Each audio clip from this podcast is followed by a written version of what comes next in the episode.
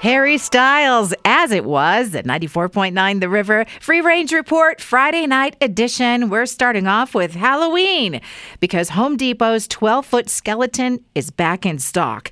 You know, it sells out right before Halloween. So is it early? Is it a leftover? People love it so much they leave this thing up all year. There is a house on Maple Grove with one in their front yard and they dress him up for the seasons. My sister in Payette does the same thing. A question on the Boise Bench Facebook Where can you get pre cooked lasagna sheets? Yeah. This has become tricky. My husband says Winco does not have them, but Fred Meyer does. You can bid on the largest bottle of scotch ever. It's almost six feet tall, valued at nearly $2 million.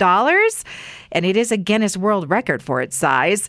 An interesting article on LitHub stereotyping customers in bookstores. There's the flaneur who just wanders the stacks, the town crier who's a little bit loud to point out the newest releases.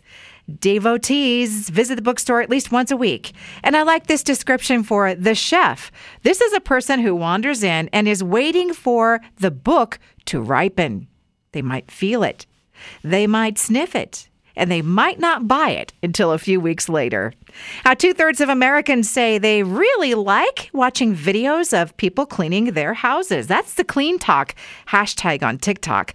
They say they like watching more than doing any cleaning on their own. And this is always a good time to remember what my mom always told me when I felt stressed about the disaster of my own house.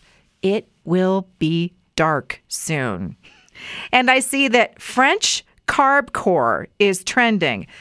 This is decorating with fake bread and croissants. And real versions too. I see pictures of people using clothespins to secure pastries to a string and they drape that above the table.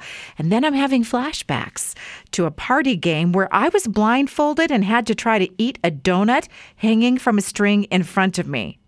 Did anyone else do that? Did that really happen? That's a wrap on the Free Range Report tonight. You can get the past editions at riverboise.com, riverevenings.com, and on Apple Podcasts.